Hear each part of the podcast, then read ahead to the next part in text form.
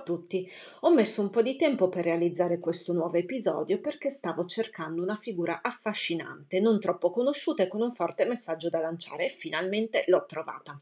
La cantante FK e Twigs spero di aver pronunciato bene perché il nome è piuttosto complesso, pseudonimo di Thalia Debré Barnet, nasce il 16 gennaio del 1988 in Gran Bretagna da padre giamaicano e madre inglese, ex ballerina, anche se viene cresciuta dalla madre e dal patrigno e non vede il papà fino alla maggiore età.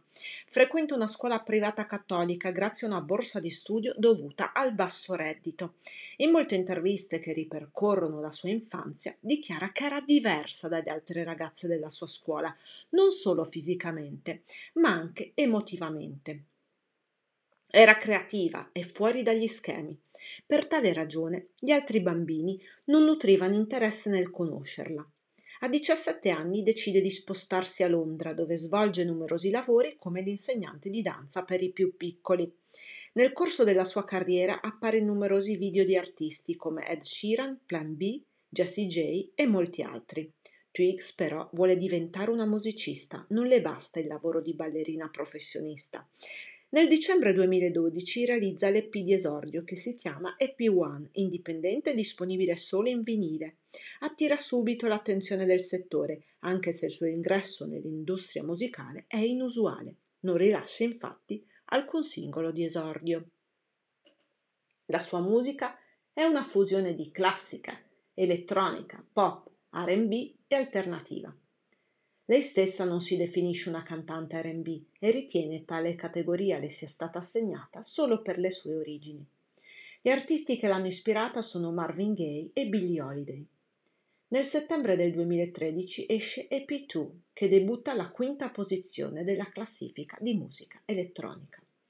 Twigs ama dirigere i videoclip e inizia anche a ricevere nomination per la sua musica. Questo successo provoca però una causa legale con il gruppo The Twigs, due sorelle originarie di Chicago, Linda e Laura Wood, che si sono esibite con questo nome per più di un decennio.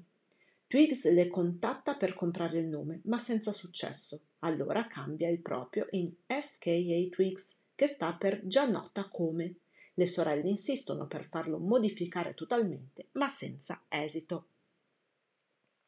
The Guardian la definisce miglior esempio nel Regno Unito di RB etereo e contorto. L'EP2 esce a settembre del 2013, l'EP1 viene candidato al premio Mercury. L'EP3 Melissa è stato messo in commercio nell'agosto del 2015. Nel 2018 Twix partecipa come attrice e come featuring al video Fuck Sleep di Asap Rocky. Il primo album in studio, LP1, risale al 2014. Il secondo, Magdalene, esce nell'ottobre del 2019, anticipato dal singolo Cellophane.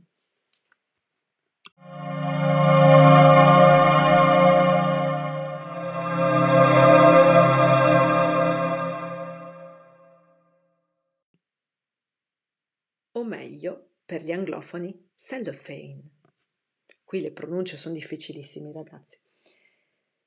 Twix è stata assieme a Robert Pattinson, protagonista della saga Twilight dal 2014 al 2017. Viene duramente attaccata dalla fanbase dell'attore che sognava per lui un futuro con l'altra protagonista del film, Kristen Stewart, fino a essere definita scimmia purtroppo, perché ancora le fanbase eh, fanno questo tipo di attacchi personali vedendo magari delle storie sentimentali che non esistono nella realtà.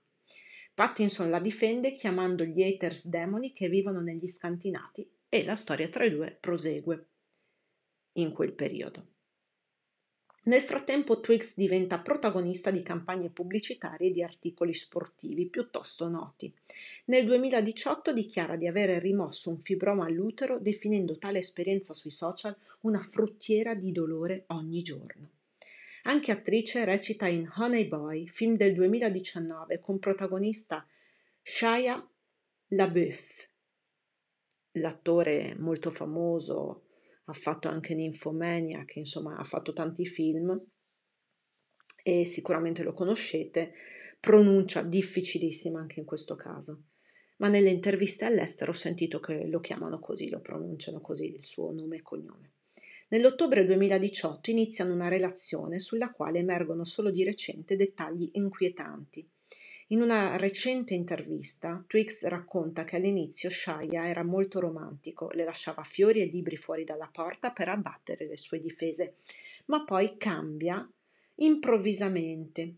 Inizialmente la mette sul piedistallo, le dice che è fantastica, salvo un attimo dopo buttarla giù, criticarla, dirle che è senza valore. Twigs racconta non mi ascoltava, mi sminuiva. In un weekend lungo in cui eravamo insieme mi ha detto che se lo avessi lasciato sarebbe andato a sbattere con l'auto e avrebbe ammazzato entrambi. Ricordo che siamo arrivati dal benzinaio e ho pensato questa è la fine, non posso più farcela.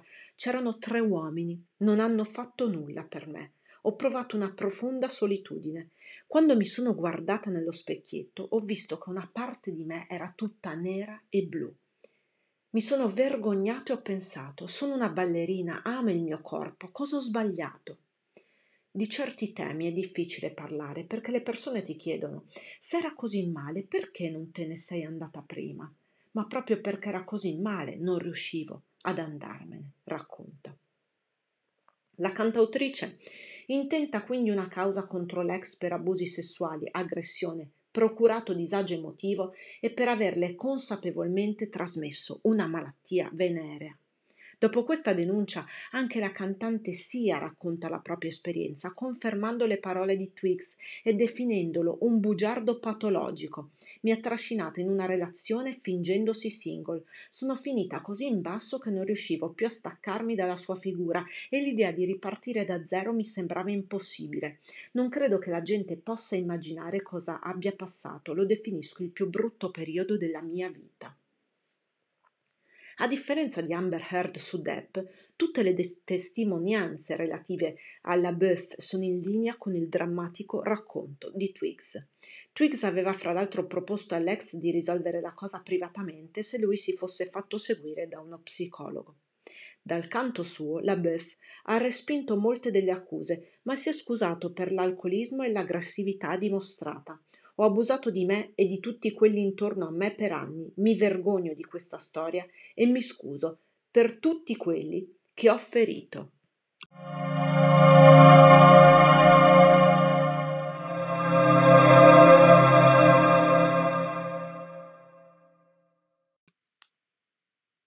Scuse sincere?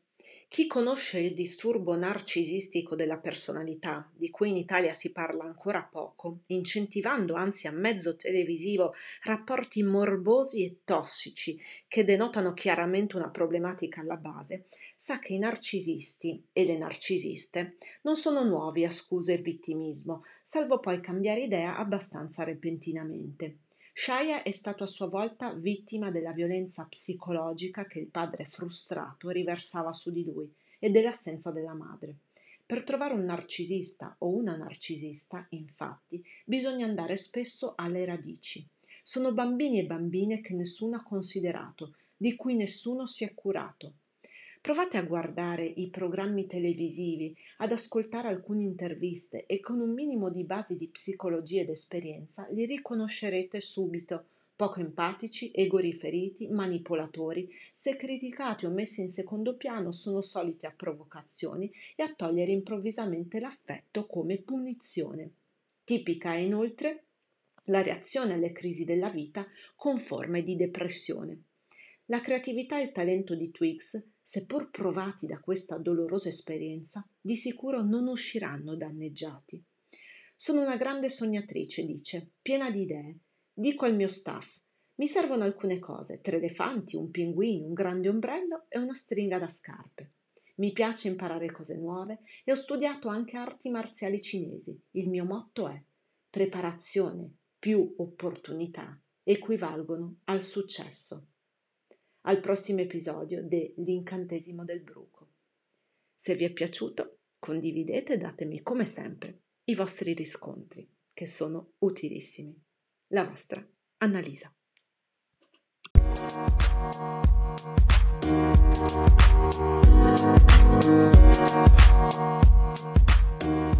you.